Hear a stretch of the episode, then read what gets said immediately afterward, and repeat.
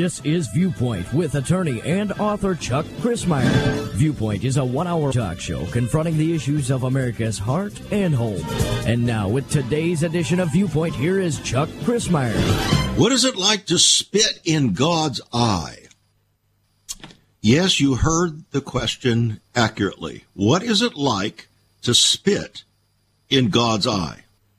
Well, the headline of an article coming from Israel National News this week is Spitting in God's Eye. We want to take a look at what that looks like, but before we get there, let me acquaint you with what happened to a startled father. A startled dad found a deadly surprise in his baby's stroller. Now, what do you think that was? Well, it was a Tennessee couple with a young child that received quite the shock last month when they discovered a venomous snake in their baby stroller. The snake, which was identified as a copperhead, and I have killed many of them here in Virginia, tried and failed to strike at the couple, who told the Nashville television station that they feel lucky they noticed the serpent before it could harm their infant. All three members of the young family were unharmed because the husband, who went for a walk with the baby in the wagon and left the garage open, came home, and after thirty minutes they discovered, when the wife had unloaded groceries, they discovered the snake in the basket, in the carriage. From the time it took the family to eat dinner until the time husband went to the couple's garage to retrieve something from the car, the snake had slithered into their garage and made itself at home in the stroller. Husband actually filmed the snake, which was coiled up in the stroller. He walked past the wagon, didn't notice it, and when he walked back, he noticed the snake on the edge of the wagon, and right when he looked at it, it struck at him, and he jumped back and hit my car. What a picture. Husband actually killed the snake outside with a shovel after getting it off the edge of the wagon or bassinet, whatever it was. But here's the point. As I read this, of course, everybody would be concerned about their baby. And I do remember years ago when we had a little miniature poodle that we loved. It was our first doggie.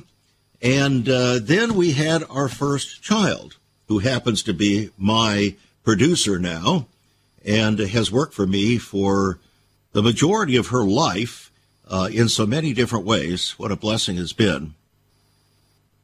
But my wife discovered this poodle nestled around the head of our little baby, our firstborn. And she became very concerned. The reason she became concerned was she sensed that that dog was protective of the child, even against the parent. That the dog was actually appropriated the child as her own. And my wife said, "This is the end of the road. We cannot continue. We must choose between the dog and our daughter." Now, some of us are going to have to make a similar kind of choice. I know you knew that there was some sort of catch coming, and here it is. You see, sometimes here on this program, we throw curveballs. Sometimes we throw a fastball. Sometimes we throw a curveball. Sometimes a knuckleball. It kind of shakes as it comes in, and you're trying to figure out, okay, where is this going? Well, here's where it's going. One of the things their snakes are notorious for is sticking out their tongues in a antagonistic, threatening way, and some are even known to be professional spitters. That's right. They will spit right in your eye, spit in your face. The King Cobra is famous for that. And the Bible says that Satan is a serpent. And friends, whether you like it or not, whether you can see the analogy or not, Satan is spitting in your eye or seeking to spit in your eye every day. He's even seeking to spit in God's eye.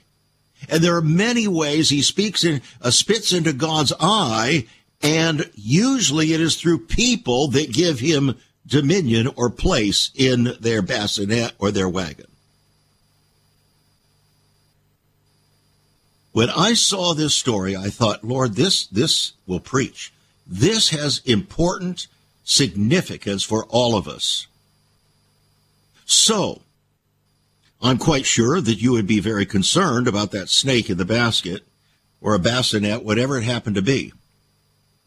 But the problem is that we have, whether wittingly or unwittingly, allowed the serpent to come into our homes, into our cars, into our bedrooms, into our churches. In fact, in many respects, we've allowed whole families of serpents to come in. And in reality, what we do not necessarily realize is eventually they spit at us. And then we become so inured and accepted to their presence among us that we don't see the significance of the deadliness that they propose. So here's my question for you before we go further. Have you allowed any metaphorical spiritual serpents to take residence in your home, in your car, in your place of work, in your place of entertainment, or places of our entertainment? Are you actually fellowshipping with snake worshipers, snake charmers? Do you actually enjoy their presence where you go or participate in entertainment? Just asking. Just asking. And so here on Viewpoint today, with that as the introduction, we're going to take a look at what happened when the Jerusalem, with Israel National News, contained a opinion piece coming out today called Spitting in God's Eye. Tension between Christians and Jews in Jerusalem is more complex than discussed at the deplorable spitting incident that occurred this week. Yes, a spitting incident that has taken the headlines in Israel. That's right, a spitting incident. You say, you got to be kidding me. Was it a snake? Well, it wasn't an actual snake, but it might involve some people that were like snakes. Maybe some even wanting to spit in God's eye. We'll see when we get back. Stay tuned.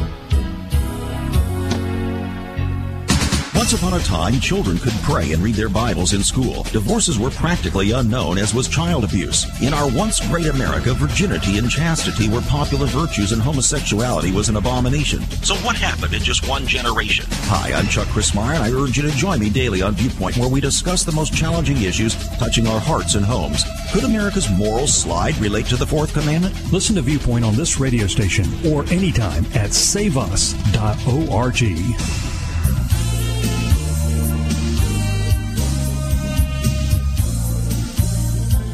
Welcome back to Viewpoint. I'm Chuck Crismeyer. Today we're asking the question, what does it mean to spit in God's eye?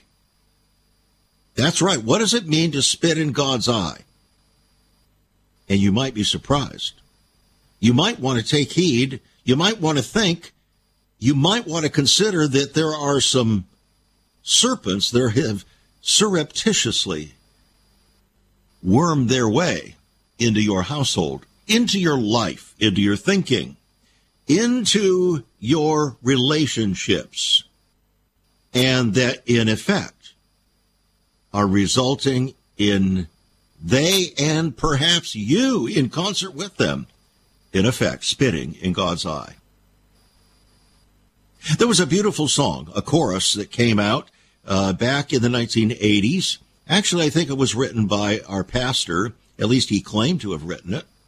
It's from the Psalms. It's very, very simple. And it goes like this.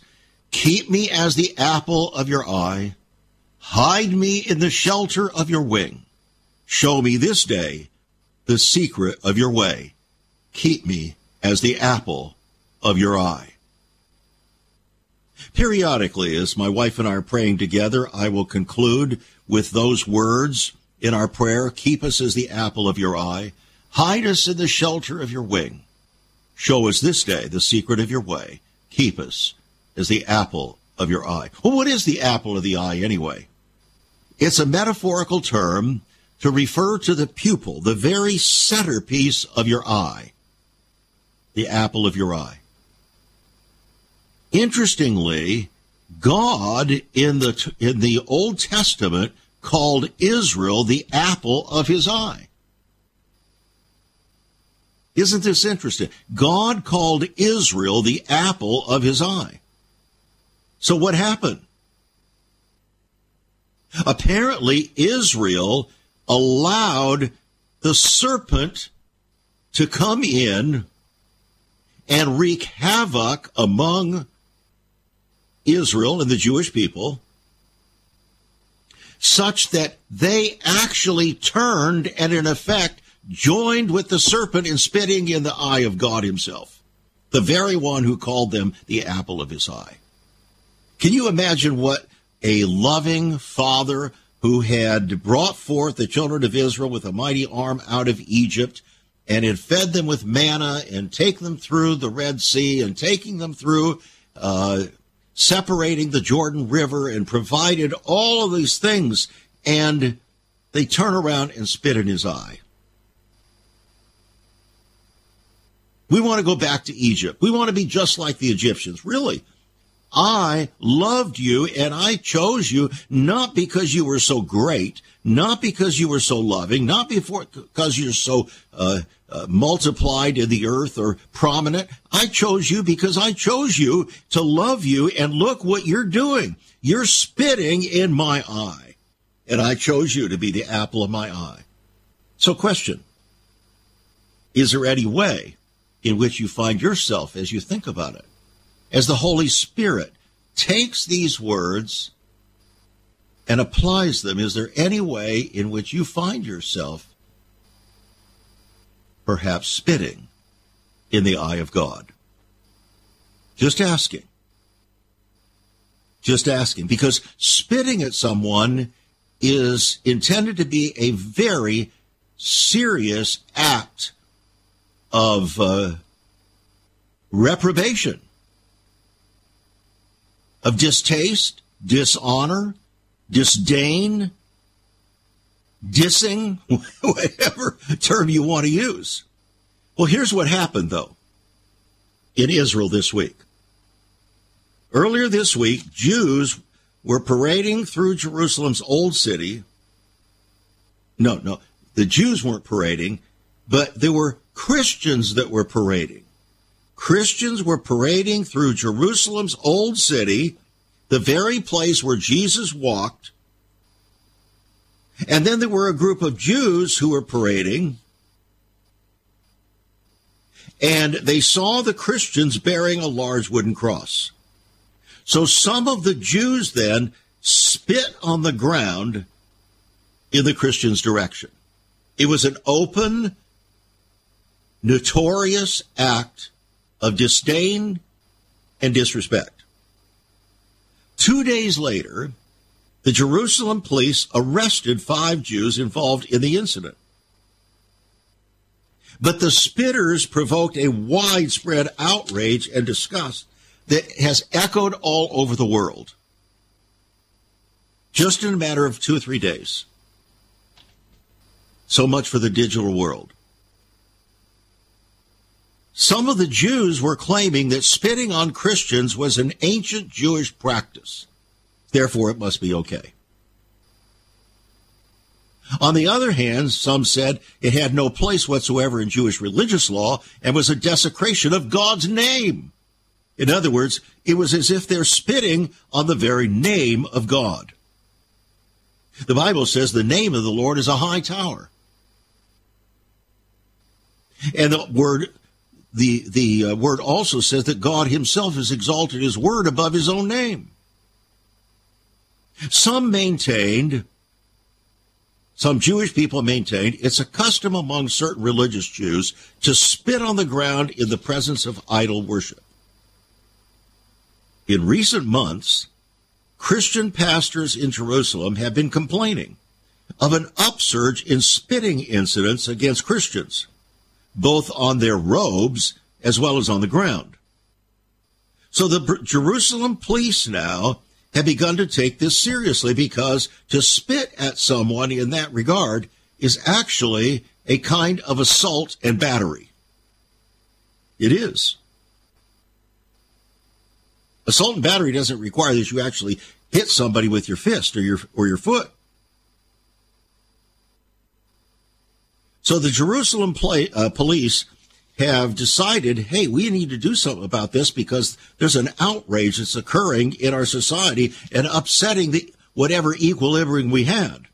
So sixteen investigations have been opened into those kinds of incidents, and twenty-one arrests and detentions have been carried out, with officers dressing as priests and monks to catch those harassing Christians in the Old City. Christian leaders and others have attributed the increase in these attacks to the presence of the Israeli government, of extremist ministers whom they accuse of encouraging anti-Christian delinquent behavior, which, by the way, uh, there's a lot of truth in that. One Jewish person said, I support spitting at every cross, every Christian, to degrade them forcefully.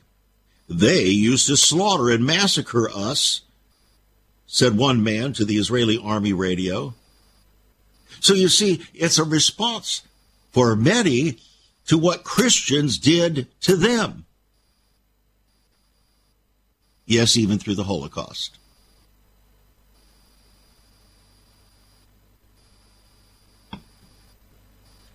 Attempts to convert the Jews constitute an aggressive, predatory, and ultimately exterminatory attack on Judaism, they say. Given this history, missionary activities remain a matter of the most acute sensitivity for many Jews. Reasons for this include the rise of the Messianic Jews for Jesus movement and the resurgence of supersessionist anti-Israel and anti-Jewish preaching in progressive Protestant denominations that say that Israel is no longer of value to God and should be completely rejected as being rejected by God. More pertinent, though, the world's civilization uh, disorders have provoked an increasing belief among a number of evangelical Christians that the Messianic age is now imminent, an apocalyptic fervor that, for such believers, makes the conversion of the Jews increasingly urgent. And a spokesman for one such group said, we believe God is raising up one hundred million intercessors for Israel to be restored and saved. So that sets the stage for what we're talking about. Then, on Tuesday of this week, Jewish protesters demonstrated outside the uh, an arena stadium in Jerusalem, where the International Christian Embassy of Jerusalem was holding its Israeli night as part of the annual Feast of Tabernacles. On Wednesday, thousands of Jews of all stripes came out to welcome, though, the annual march through Jerusalem of Christians from around eighty nations, the pinnacle of the week-long Feast of Tabernacles celebration. So you have the good, the bad, and the ugly. But the worst of the ugly is spitting in God's eye. Now, were these Jewish people that spit on the Christians, were they spitting in God's eye? Well, you could say if uh, humankind is made in God's image, then to spit on another human being is to spit on God. There's a lot of truth in that, and we find it even reinforced in the New Testament, not using the word spitting, but using the word uh, demeaning or calling a human being a fool. In other words, worthless. To call a person worthless. Jesus said, no, you don't do that. It's as if you're, shall we say, spitting on God himself, because he created them. So we're supposed to, as Jesus said, love our neighbors ourselves. Oh, love our neighbor as ourselves. We wouldn't spit on ourselves, would we? Hopefully not. And so we shouldn't go around spitting on others. There has to be a measure of respect. You don't have to agree with their viewpoint, but you don't go around desecrating their humanity. But this is where things have come in Israel. There is a tension that is driving things in Israel today. And that tension is also experienced in the United States. In the United States, we have right now articles that have come across my desk just in the last couple of days concerning the rise of anti-Semitism in America, in America's universities, that it's becoming very serious and dangerous. What is that? Well, it is Gentiles made in God's image, not necessarily following God, but made in God's image, rising up and uh, attacking either verbally or physically or in other ways Jewish people also made in God, God's image, who God specifically chose as the apple of his eye. So when American universities now are promoting, even from their professorships, promoting anti-Semitism, they're actually urging, choreographing their students to spit on God.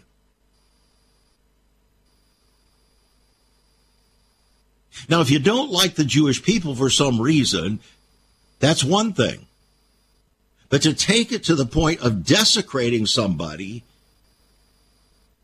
in that fashion, you're actually demeaning their humanity and therefore demeaning the God who created them in that humanity. You're spitting on God.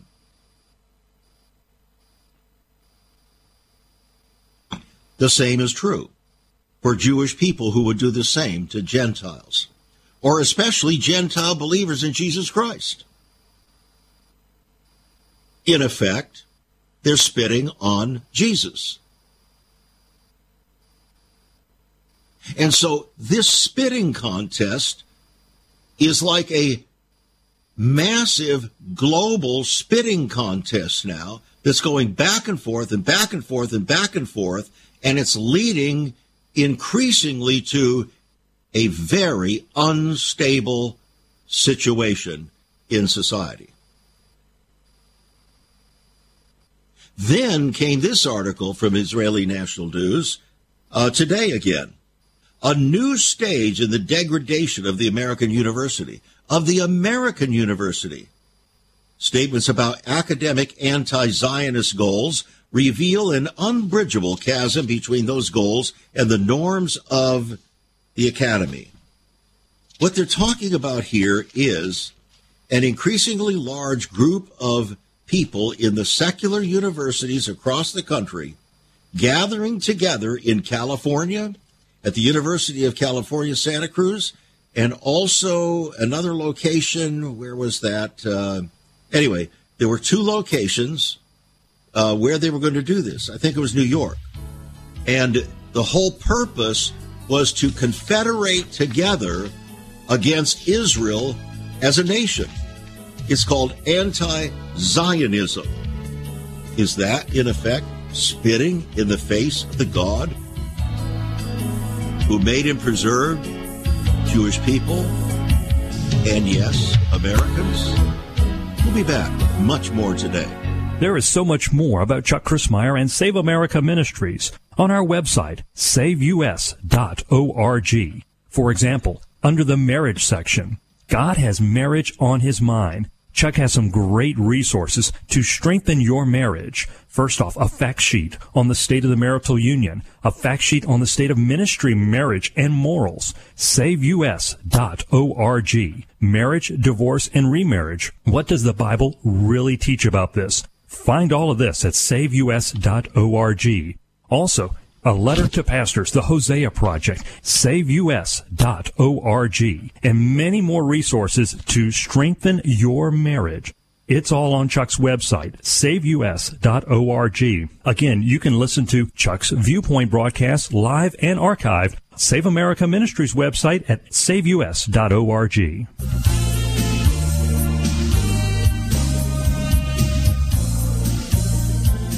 So good to be with you here today on Viewpoints. We talk about this matter of spitting on God or spitting in God's eye. And there are many more things we're going to talk about. We're going to shift over from Israel to many other different things, and it might take you by surprise. I, I suspect it will.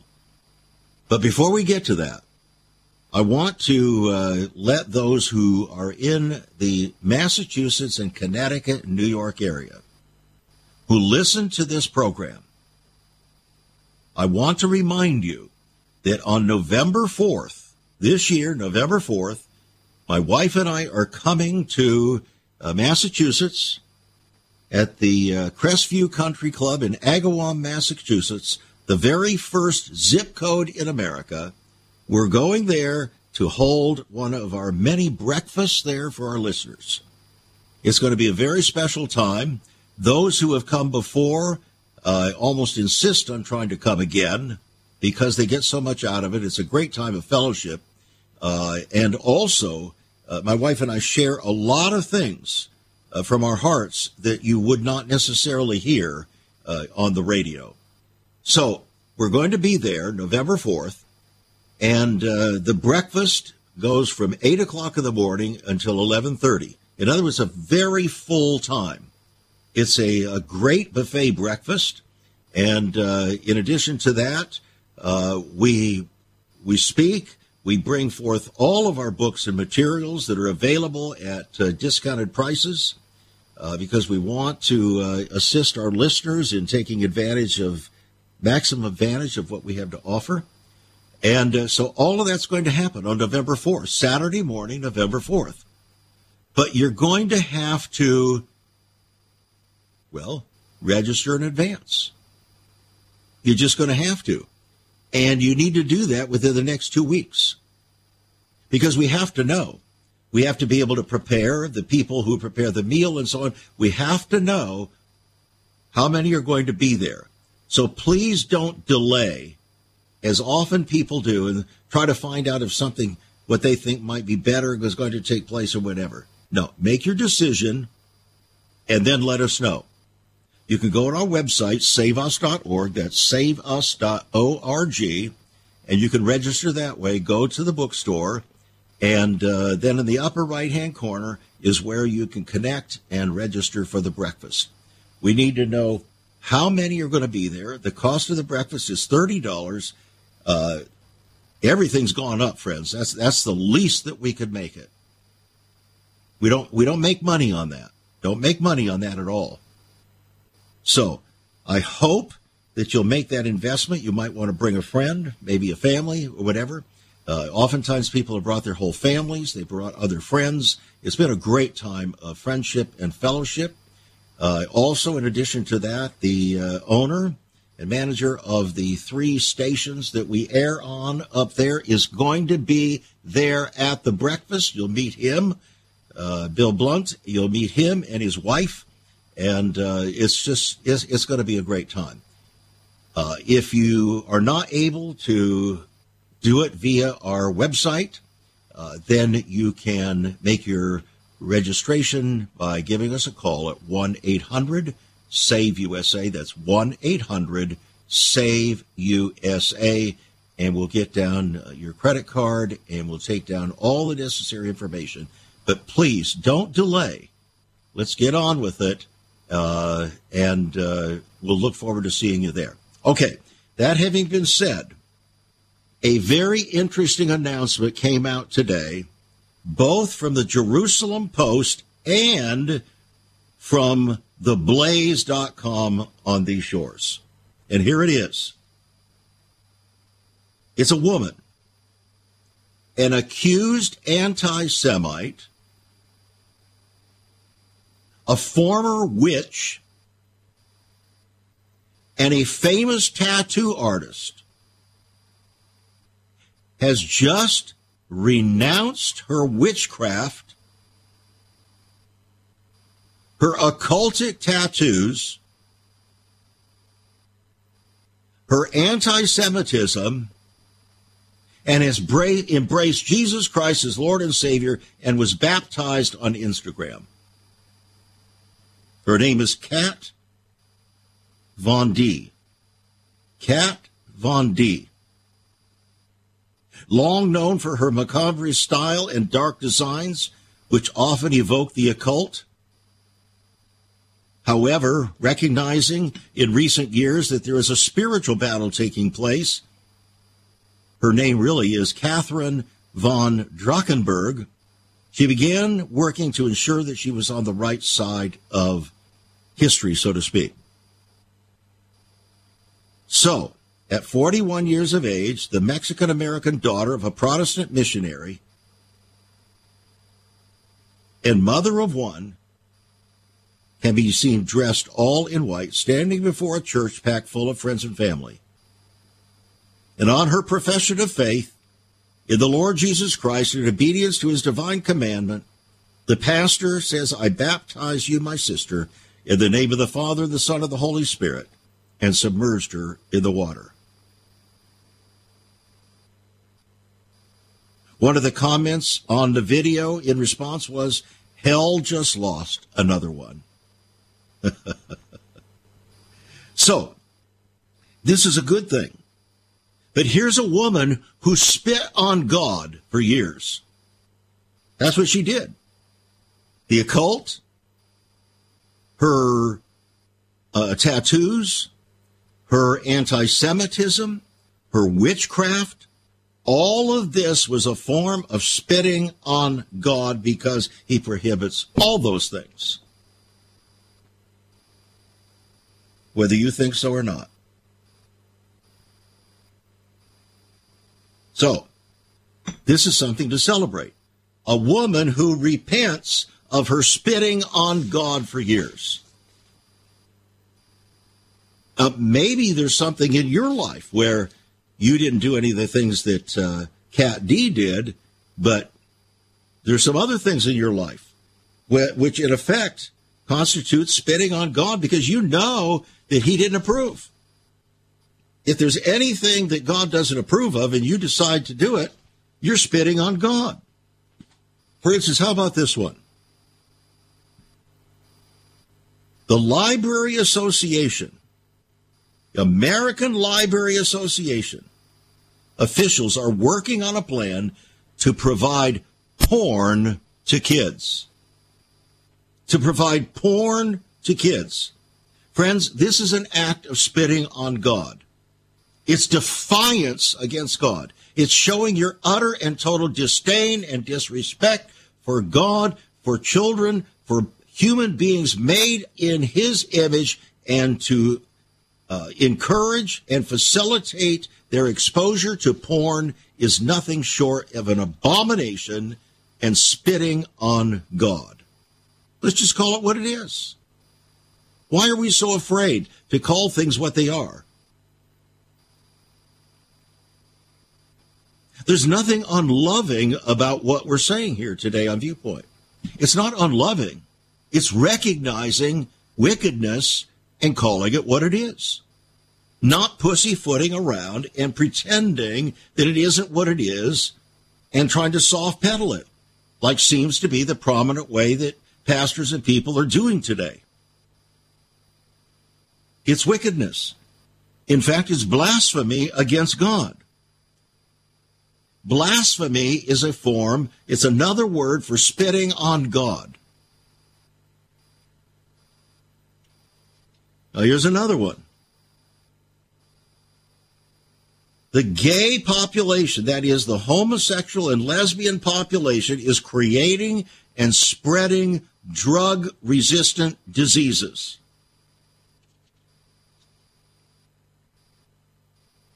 You may recall back in two thousand fifteen when Barack Hussein Obama, then president, legalized gay marriage and under the banner of love is love, as if to send a clear message to Christians that their faith and teachings don't matter. But they do. When Mister Obama did that and also promoted abortion across the world, he spit on God.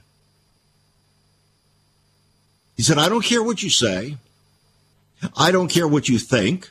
I don't care what the Bible says. We're going to do something completely different. We are equal to or greater than you, God. So here, take this. And he spit at him.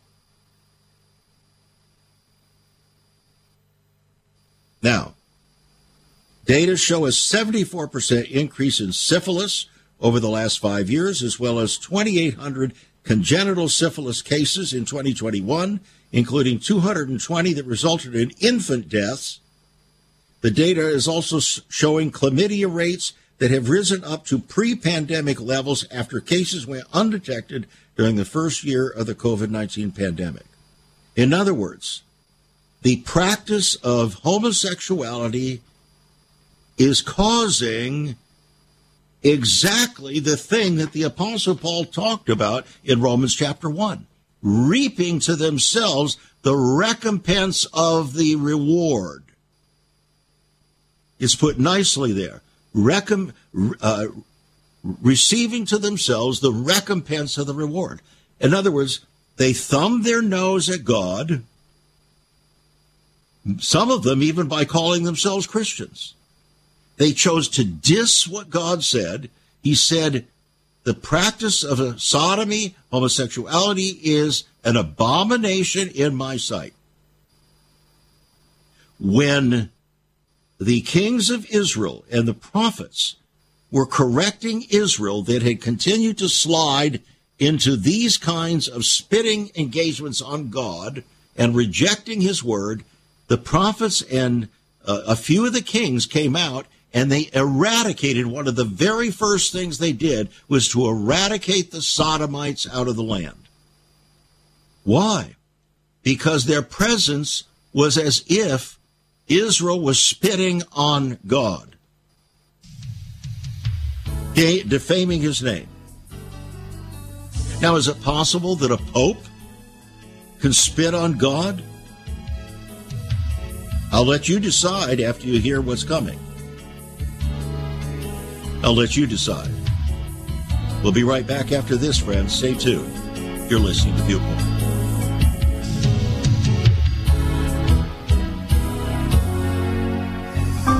Have you ever considered what the early church was like?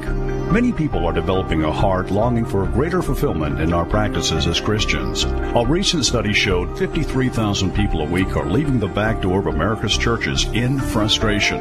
What is going on? Why has there not been even a one percent gain among followers of Christ in the last twenty-five years? Could it be that God is seeking to restore first century Christianity for the twenty-first century?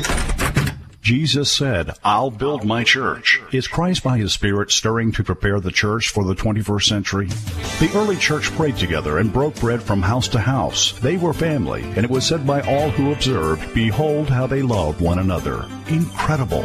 But the same can be found right now. Go to save us dot org and click Sell Church. We can revive first century Christianity for the twenty-first century. It's about people, not programs. It's about a body, not a building. That's save us dot org. Click Sell Church.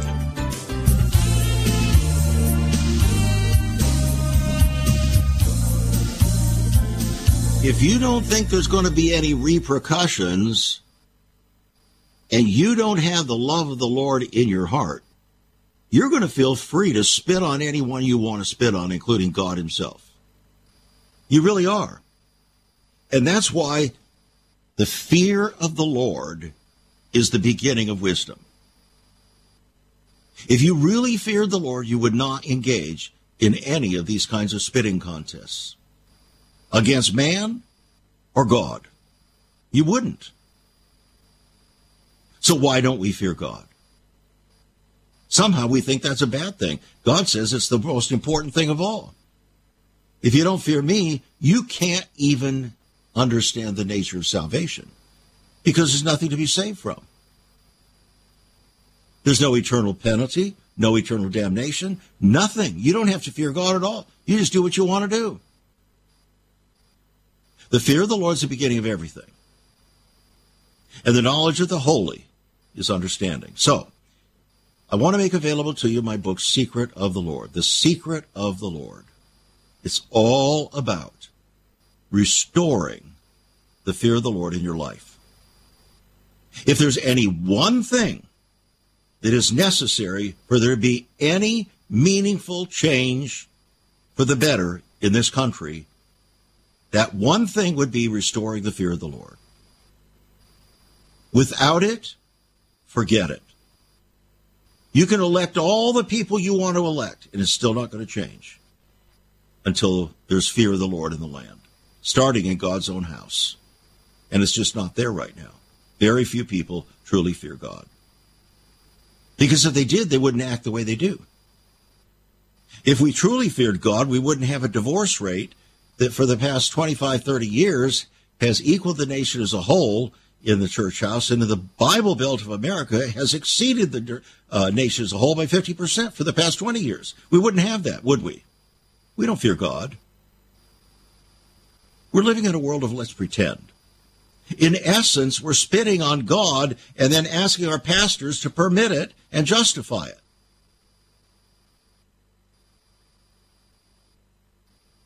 And many of them are. Because they don't want to offend the spitters. So spitting on God has become, shall we say, a national pastime. It's almost exceeded baseball as a national pastime.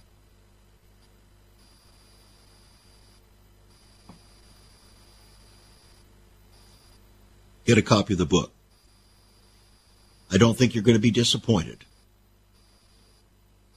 If you knew that every single promise in the Bible, including salvation itself, is predicated or based on the fear of the Lord, would you not be interested?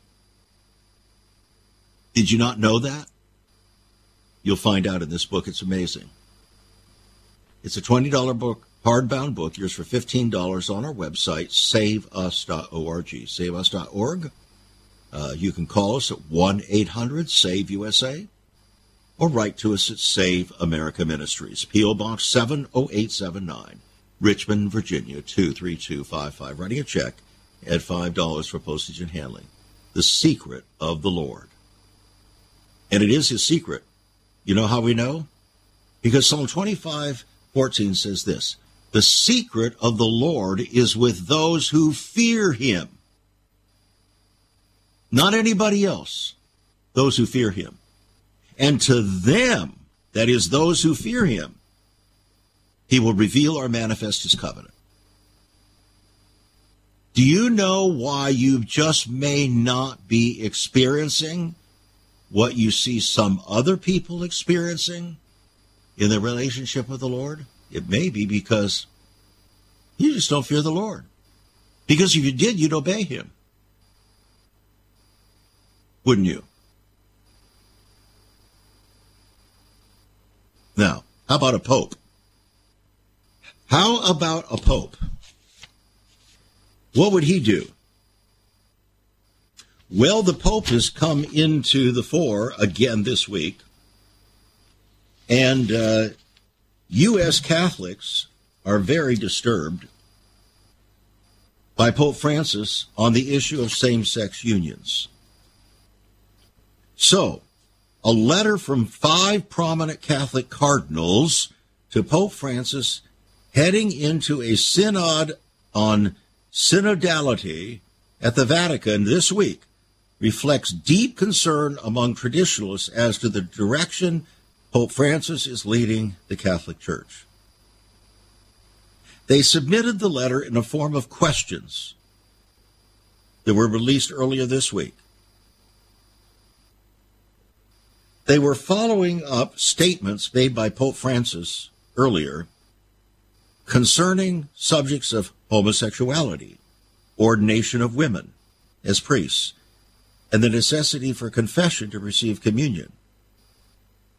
And Pope Francis's statements had appeared to cast doubt on the absoluteness of those three teachings in the Catholic Church. So these cardinals are very concerned that the Pope may be spitting on Jesus. They called Francis's statements on same-sex marriage scandalous. That's another way of saying spitting on Jesus. Scandalous.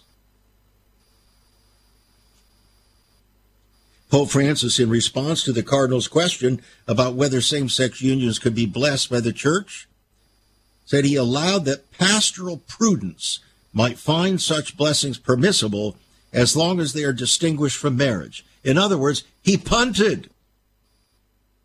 He played games with the truth.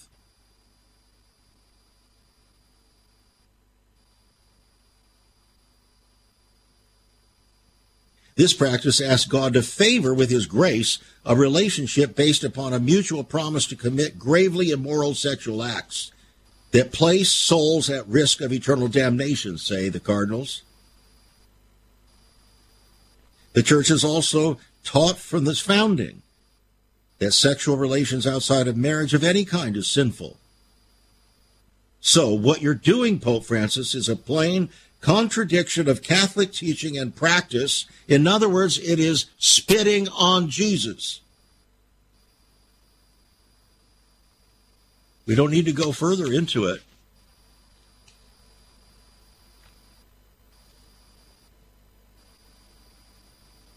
Then the Pope comes out this week again and wants to attribute any change in the climate to humankind.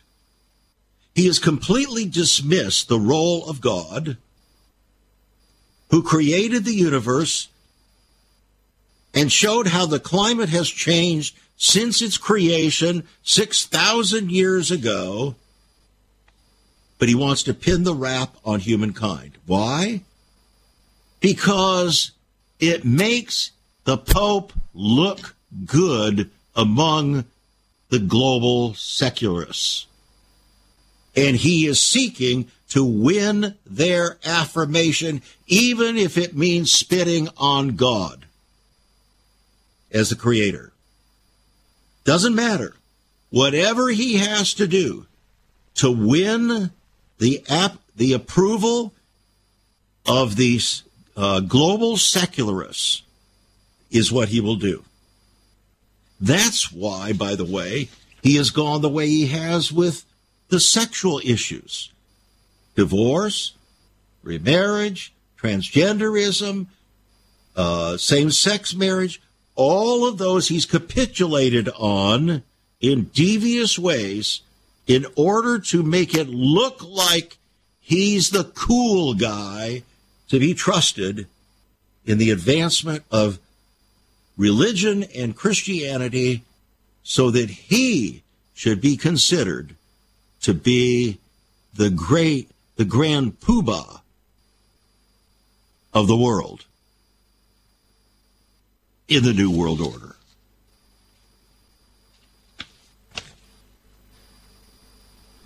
What I just shared with you has huge implications. If you've listened long, you've heard this before. But take heed. And as if this were not enough, a judge in Florida has called for the exoneration of a Christian teacher that was fired for declining to use a student's preferred pronouns. He labeled the transgender ideology promoted through the whole of government by Joe Biden a new secular faith. In other words, an alternative to Christianity. That's what the judge said. He said advocates of transgenderism can be as doctrinaire as religious zealots these days. He wrote that in the dispute over the firing of a science teacher. She was dismissed by the middle school in Miami for uh, a conversation with a student, a girl who demanded the teacher refer to him as a boy. She says, no, I can't do that.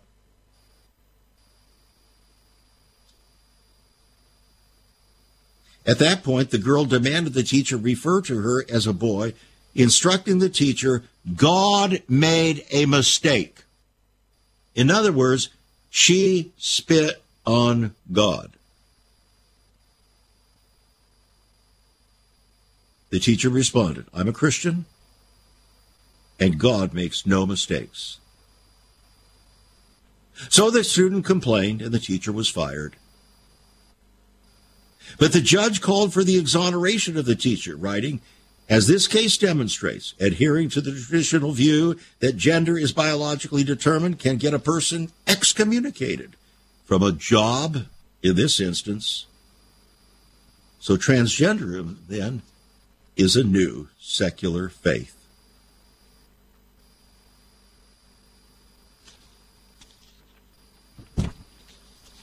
You see, if we're really honest and we see things from God's viewpoint, we will see that, in effect, all of these things that are dissing what God has said are actually, in effect, spitting in the face of God, spitting in the eye of God. When we hold, when we go against the Jewish people, we're spitting in the eye of God because he called them the apple of his eye. God says, look, if you don't like what somebody else is doing, you can resist it on the principle basis, but don't get into exercising vengeance or treating other people as distaff. In other words, not created in my image. Don't do that. He says, vengeance is mine, saith the Lord. You leave that up to me. Now, we know what God's going to do, and the Jewish people don't like it. If you read Zechariah chapter, whatever it is, thirteen or somewhere in there, you'll find out that two-thirds of all Jewish people, right now there are about fifteen million around the world, two-thirds of them are going to lose their lives in a, in a serious judgment that God brings against the apple of his eye because they spit in his eye, in effect. They rejected. He came unto his own, and his own received him not. They spit in his eye, made fun, they mocked him, and he said, okay, I'm giving you adequate opportunity. I've given you two thousand years to come to grips with this, and you refuse. Now you're spitting in the eye of others made in my image, the Gentiles who have come to Jesus Christ, and you're not going to get by with it. They're going to be punished double for all their sins, the Scripture says, but that's not going to let Gentiles off the hook, because we're also going to be judged terrifically for spitting in God's eye. Don't you think it's time, like that tattoo artist now, to get serious and repent? A complete turnaround. Stop spitting in God's eye, and let's agree with him. Let's get on board, and he'll bless you. Thanks for joining us. Get a copy of the book, uh, The Secret of the Lord. I think it'll bless you. On our website, save us dot org. Become a partner. Do it today. Don't delay, friends. God bless. You've been listening to Viewpoint with Chuck Crismeyer. Viewpoint is supported by the faithful gifts of our listeners. Let me urge you to become a partner with Chuck as a voice to the church declaring vision for the nation. Join us again next time on Viewpoint as we confront the issues of America's heart and home.